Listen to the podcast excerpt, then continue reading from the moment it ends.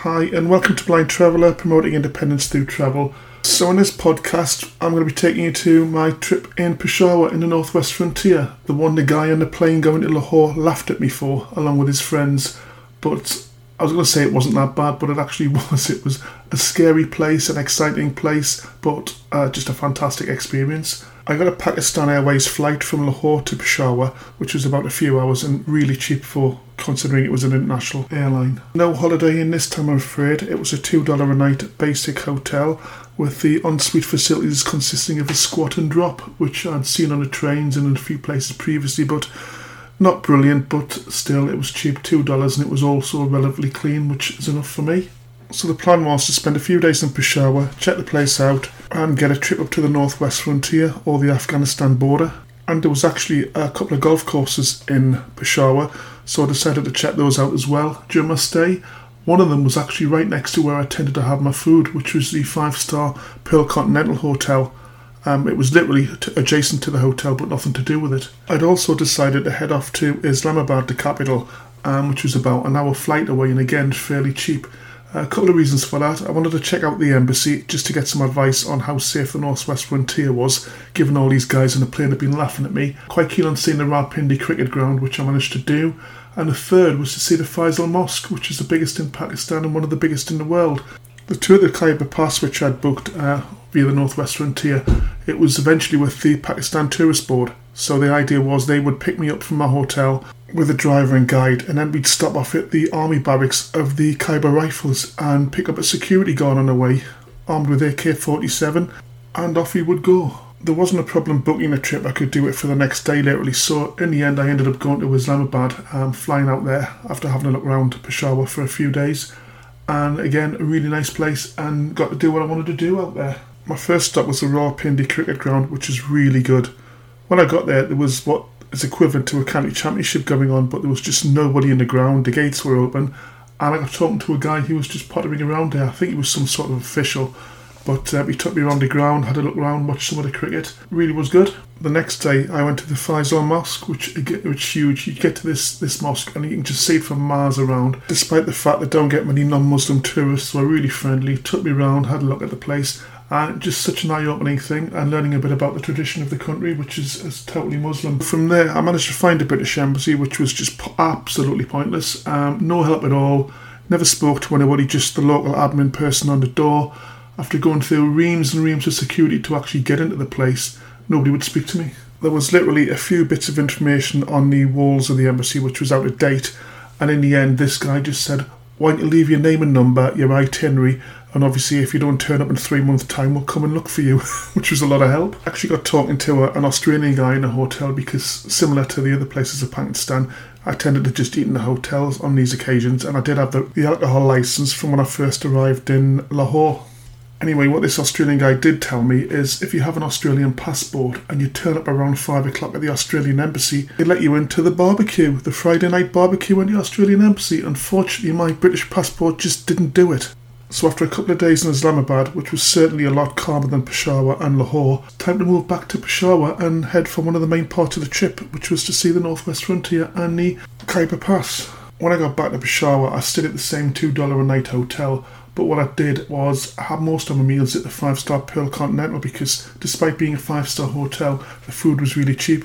They done a fantastic buffet breakfast, which set me up for the day. In fact, one of the mornings I was there, joined in the queue by the um, military government. No idea, it was just the staff who taught me afterwards. I managed to play a couple of the golf courses in Peshawar. The one was next to the hotel, which was called the Air Force course, and I also got to play Peshawar Golf Club, which was very nice very similar to the Gymkhana in Lahore in that it was old, traditional, lovely fronted clubhouse, and again, everything you need there guides, food, drink, the whole lot. Really good. And my alcohol license actually worked there as well. Nothing better than a nice cold beer after a game of golf in sweltering heat. So the following day was my trip to the Khyber Pass and the Northwest Frontier, which I booked a couple of days before. So my transport arrived at the hotel at around seven, and on this occasion it was a Toyota Land Cruiser with a English-speaking guide and the driver. And the plan was then to head off to the outskirts of town to the barracks of the Khyber Rifles and pick up the security guard, which we duly did. I have to say, although I wasn't expecting an Arnold Schwarzenegger or anything like that. I wasn't quite expecting Uncle Albert from Only Fools and Horses with an AK 47 strapped to his shoulder, but hey, that's what I got. Ali Masjid, or the Khyber Pass as it's known, is not actually that far from Peshawar itself, and it stretches around about 42 kilometres right up to the Afghanistan border. You can't miss the start of the Khyber Pass at Jamrud, as there's a huge gatepost there which explains where you're going, and it also has a big sign saying no Westerners beyond this point, which was very welcoming. The history of the Khyber Pass is actually explained on the big gate you travel through, the one with the no Westerners sign. It has a sign on there which you can check out on my website, blindtraveller.co.uk, and it tells you all the different dynasties and armies who've travelled through there, dating right back through to the Mughal dynasty in 1526 AD through to 1739 AD, which was the whole reason I wanted to go there in the first place, obviously along with the military badges. The journey through the Khyber Pass was pretty spectacular. The terrain's so rugged, and I was taking myself back to the 1900s just in my mind and thinking about these young soldiers from the British Army who would build the bridges, who would build the schools, who would build all the infrastructure there, the railway tracks, the whole lot. In those conditions, in that heat, in that terrain, it must have been pretty horrible. And as you would expect, it's still there today. All the bridges, all the tunnels through the mountains, everything there is still as it was when it was built, probably over 120 years ago now. The road we took was the N5. I say road, and that was by name only because it was pretty much a dirt track, right through these stunning mountain passes, under bridges. It really was incredible. We passed through three or four villages on the way to the border. We passed a few villages on the way to the border with Afghanistan, and on one of these we decided to stay off for a cup of tea, which was quite interesting. The village itself, very little there, few shops, but what they tend to do, the shops, is double up of shops during the day, and then a night time, the shutters come down, and people just live there. Families live in these shops, tiny little spaces. It's amazing just to think how these people actually live. The shops were quite varied actually. We stopped on one which was a tea shop basically where we sat outside, had a cup of tea, and within about five minutes of having a, a brew, it was just surrounded by kids and locals just having a look because I was there, only Westerner they'd probably seen in quite a while in this part of the country because they just didn't come up there. I normally carry my Sunderland football shirt with me everywhere I go, so on this occasion what I'd done, because there was lots of kids there, took it out my bag and put it on. Of course the kids were laughing their heads off, probably Newcastle supporters in disguise, but um, Anyway, the, the interpreter explained what this was, what it was a football shirt. And just a bit unfortunate actually, because normally I carry sweets or, or pens or just little bits and bobs and that to give to kids like that. What I've experienced really helps from previous trips, but on this occasion I didn't. But one thing I did actually find in my wallet was a book of about six postage stamps from the UK, which I had and we had a great laugh just trying to explain to the kids what this was, just doing hand gestures and signals. But I think they eventually got it, and obviously I handed out all these stamps, so they had a little little little gift of an English stamp, which wouldn't have been much use to them in the middle of Afghanistan, especially not in the Khyber Pass. But sat there for about 10 15 minutes having a brew and just great to chat with kids and just for them to see something different someone different and that was certainly the case with me being there the thing for me is no matter where you are in the world the one thing you always do see is kids and they just smile regardless of what the conditions are. Most of these kids never had shoes on their feet, but they were happy, they were grateful for everything they had. Just a totally different world these people live in. Yet they're just happy, happy smiling faces, and that's one of the things what struck me about that little village as well as the Khyber Pass. The people have nothing. They realise that these Westerners are probably very rich in terms of what they have in comparison to themselves, but it doesn't really matter. They're still friendly, they're still nice, they still smile, they still try and communicate, and that's just one of the things I love about travel wherever in the world you go. So that was a tea shop, but what I did notice about some of the other shop fronts, they sold the usual goods, foods, drink, that sort of stuff. But there was a few weapon shops there. You could openly watch a guy building an AK 47 with basic tools and quite openly, and I'm sure they would sell them on. They called it the Wild West, and it certainly was the Wild West because I've never seen nothing like that. Creating a weapon from scratch with a file and some basic tools must have taken these people ages. But I guess, given the amount of weapons floating around in the northwest frontier, um, obviously a good trade to be in.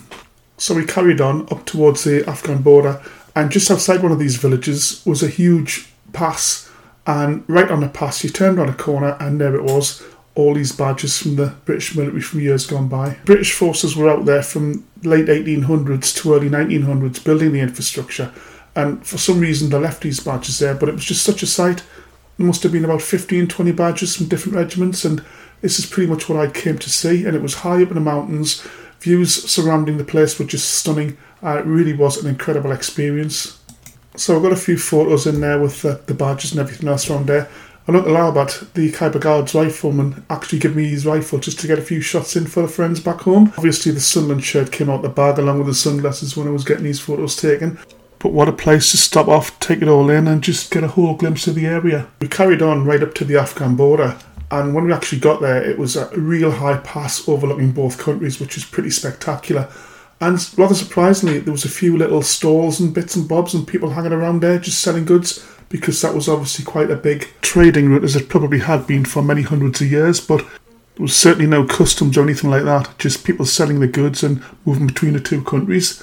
What I did find was a money money changer. I say I was going to say money launderer there, probably the same thing, but and he had a pile of money which was Afghan currency, and this literally must have been about a six-inch thick pile of money with notes in various denominations, and I had no idea what they were worth. But I ended up getting the whole lot for one US dollar. So God knows what they were. They probably weren't even money, but hey ho, it was a dollar after all. And a nice little memento of my trip. Hung about on the border for about 10-15 minutes before eventually turning back and then we headed pretty much the way we came, straight back down the pass, up and down these huge hills and mountains, over the passes, under bridges, passing various trucks, loads of different types of transport. There was buses, all very brightly coloured, which you, you tend to find over there. And the hour journey back to Peshawar was again pretty spectacular, with high mountain passes, big drops into valleys. It really was stunning. What a place! Red hot sunny day. It's just incredible. What an incredible place. We got back to the Khyber Gate, came through that again, stopped off at the barracks to drop Uncle Albert off, and then headed back into Peshawar where the trip started. We got back a bit early actually to what they were expecting, so we ended up stopping at a cemetery right next to the prison in Peshawar, which was another experience. And the guy said, Do you want to have a look around this graveyard? It was military graves of all these young soldiers who had died building some of the infrastructure what we'd just seen pretty much an hour ago on the Khyber Pass really was quite poignant as well, just walking around this place, hundreds of years old.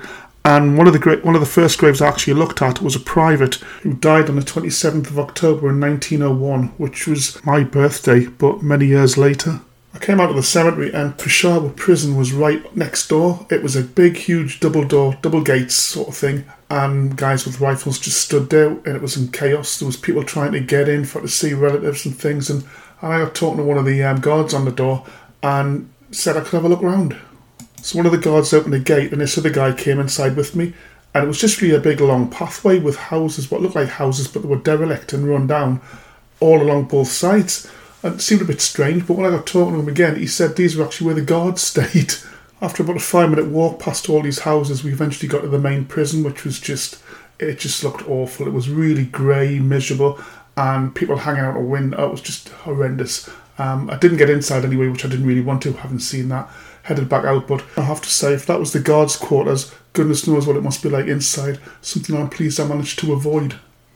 So I had a few more days left in Peshawar, which I potted around, saw a few more sights and stuff. A really interesting place. I managed to get another couple of rounds of golf in. Spent most of my time in the Pearl Continental Hotel, certainly as far as food was concerned, because the least amount of time I could spend in my hotel room, the better, really. But um, yeah, a few nights in the uh, the bar where the Westerns were allowed in the Pearl Continental, and that was me done in Peshawar. So my flight back to Lahore, and then the Lahore flight back to the UK, and what an experience! So that was Peshawar. Check out the website www.blindtraveller.co.uk and you'll be able to see some of the pictures from there. And catch you all again soon.